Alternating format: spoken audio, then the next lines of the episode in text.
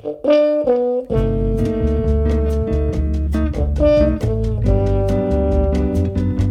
good morning, guys. Welcome to another episode of the Pixelated podcast. I'm Patrick Ray. I'm Alex McGlynn. And today we're going to be talking about nine tips for increasing engagement at virtual events. Yeah, so just right out of the gate, it's really important to define what success looks like. Uh, whether it's a virtual event or when we get back to in-person events, you need to have kind of a, an idea of what success looks like for you, whether that's the number of attendees, uh, the number of people who attend each session, customer retention scores, N P S scores. It doesn't matter what it is, but you need to have that figured out beforehand uh, so that you can kind of build a plan on how to, to best boost those numbers and how to record them. It's not always easy to get this information. Yeah. Okay, so jumping in at number two, um, if you're utilizing it, uh, an event app can be a great thing, but you need to make sure that it is uh, interesting for people to actually uh, boot it up and use it and, and they know about it. So make sure that if you are planning to have an app for your conference, um, seminar, whatever the case may be, that there are reasons for people to, to use it. So whether, um, you know, touching back on a previous uh, episode that we had, whether it's uh, positioning it as a way to create cool user-generated content, or making sure that there's a, a good commentary or some type of dialogue or a way to connect with uh, other event attendees that isn't just the generic kind of um, scrolling list of people that's hard to kind of penetrate into and figure out why you might reach out with them. Um, make make sure that, that if you are adding some t- type of technology, that you're promoting it and that it has a reason for being there. Couldn't agree more. Uh, so on the lines of technology, uh, creating a virtual suggestion box is a really easy way to crowdsource ideas for fun things to do during the conference. Uh, you don't have to go it alone. You have all those attendees who are already at least semi-bought in to the idea of your conference uh, or your event, and they're, they're present. So getting them to feel more bought in by suggesting things that could change, uh, suggesting specific topics that could be discussed, Uh, you know, suggesting, again, activities, virtual happy hours, doesn't matter what it is, but just getting people to be bought in by sharing some of their ideas and thoughts on what can work uh, and what they would find uh, to be helpful or um, fun. Yeah, definitely. So to, to piggyback on that, um, adding some kind of uh, a Twitter feed or or like a, a social feed aggr- aggregate of, of content that's taking place around the event and um, and displaying that for other uh, guests and attendees to be able to to use and um, to, uh, to to inform what their experience is about and encourage them to share uh, what their experience might be about. So whether that's um, repositioning user-generated content or whether that is Uh, asking questions and creating uh, survey answers, um, producing a sense of quorum, a sense of community inside of that conversation, and then using all of that content um, to create engaging, interesting displays throughout uh, the event ecosystem. Yeah, and kind of along those same lines, you have to encourage your attendees to uh, to ask questions and to participate and to engage.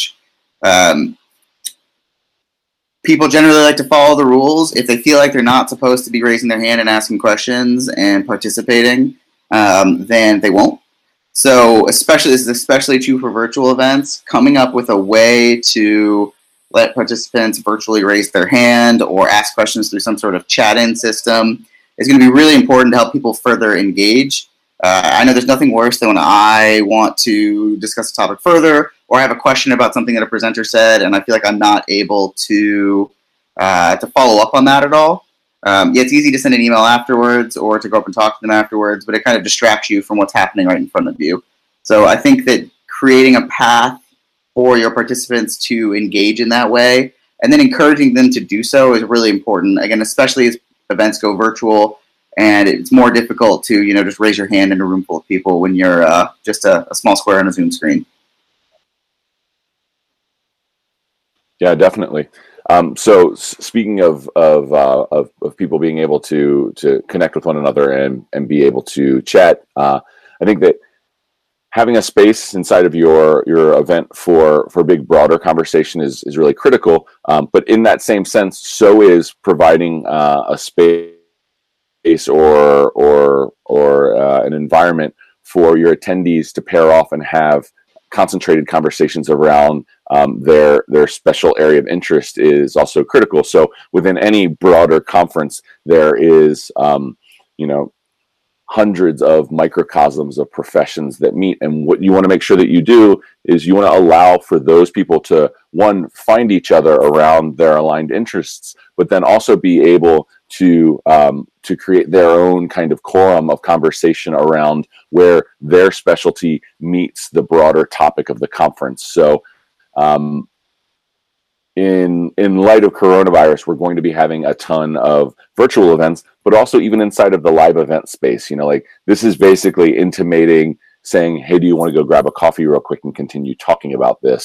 Uh, those types of interactions are are critical for two very specific reasons. Um, One, it allows people to connect with other professionals in a real way, and that's where those long-term um, relationships are really built, and that's a big part of why people attend conferences, whether they're virtual or whether they're in real life.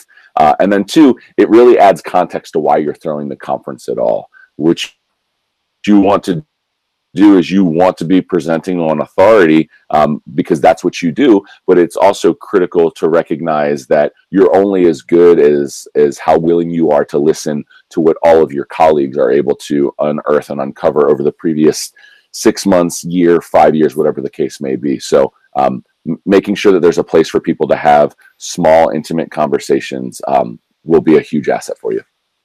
Couldn't agree more. Some of the best conversations I've ever had at conferences were either one-on-one or in groups of three or four. So encouraging that is super important, and making sure that it still exists, even in the virtual events, even more important. Um, switching things up a little bit. So obviously, that one-on-one is going to be really important. It makes your conference infinitely more valuable to people, uh, especially when it's uh, when it's business-related or it has a really specific topic. Um, but also, creating fun things for the groups to do is also uh, super important. So whether those are, you know, fun quizzes um, or getting people to share photos or hashtags uh, to enter into like a swag giveaway, uh, or even making Um, activities during the conferences themselves, like having people try to break into small groups uh, through like chat or come up with their own ideas and present them. Uh, it's hard to do that in a really big conference, um, but if you're having small breakout sessions, which a lot of conferences have now, um, and including virtual conferences, uh, it's easy to get twenty people to participate in a group activity. And if you want to get people bought in, make them feel like they're part of the experience. Again, it's a lot harder to do that with virtual events, but there's some creative ways you can do that, whether that's quizzes, surveys, giveaways, and again, those small breakout sessions that happen um, during larger conferences. So make sure that you're encouraging people to engage with you uh, and give them something fun to do. You know, there's a lot of distractions out there, uh, especially when you're sitting in your living room at home. So uh, making it fun and enjoyable and informative all at the same time is the best way to keep eyeballs on the screen uh, and staying engaged in what's happening there at the virtual conference. Yeah. So speaking of uh, having fun, another great idea is uh, hosting um, virtual happy hours, or if if your conference is happening in real life, um, uh, real happy hours. Uh, everybody loves a drink, uh, particularly after a long day of, of learning and hobnobbing and, and putting yourself out there. Uh, there's there are few better ways to allow people to recalibrate after they've been going, you know, six, seven, eight hours in the day than uh, having a relaxed atmosphere and a cocktail to uh, to help usher on the evening activities. Um, so having uh, happy hours is, is is a huge opportunity. Uh, I would encourage people, don't stick to uh, the the the linear narrative of what a happy hour is. There's a lot of fun things that you can do to intersperse it. So if you are going out uh, for an in real life conference and you're throwing it in New Orleans, you know, maybe that happy hour is a bar crawl. Uh, maybe that happy hour is a scavenger hunt. Um, that either helps them discover the new city, or it helps um, take them through a bunch of monuments, or or it, it illustrates a broader idea about what the conference is about. There are a lot of ways for you to get um, very creative in how you're um, standing up the happy hour or standing up um, the, the, the scavenger hunt. So that way, not only is it something that has attendees um, smiling and having a good time, but it's also leading them to a greater point around why you guys are meeting. Couldn't agree more. I think that uh, breaking out of the norm and having a happy hour that is a little bit more focused or is a little bit outside the box is a really great way to make sure that people are engaged.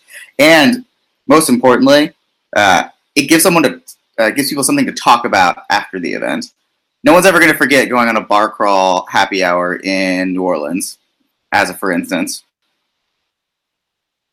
No, that's for sure. Uh, so last thing, uh, and I think this maybe is the most important thing, uh, is to set expectations with your attendees. Uh, so they need to know about all these cool things you're doing to make it the conference fun and enjoyable for them. Uh, you don't need to make it too over or too over the top uh, or too grandiose, but you do need to make sure that you're communicating with them clearly and consistently. So letting them know about the cool happy hour a few days in advance of the conference or weeks in uh, advance of the conference, uh, making sure that they know there are small breakout sessions they, that they can attend. Um, at the beginning of sessions, making sure they know there's going to be a fun quiz or some sort of group activity. Again, just communicating with your attendees that there are things for them to do, whether that's uh, utilizing the app or utilizing the virtual suggestion box, or relying on that Twitter feed, um, asking questions, using private chats to have one-on-one conversations. No one's going to use any of that if they don't know it's there. So just make sure that you are communicating clearly, especially on virtual events. It's a lot harder to make announcements. It's a lot harder to make sure people have the most up-to-date information. Make sure you're communicating clearly and often. Awesome. All right, guys. So that's it for today. Before we go, don't forget to rate, review, and and subscribe. Uh, it helps us grow and spread the message of our show. Um, until next time, thank you for tuning in. Peace. Adios.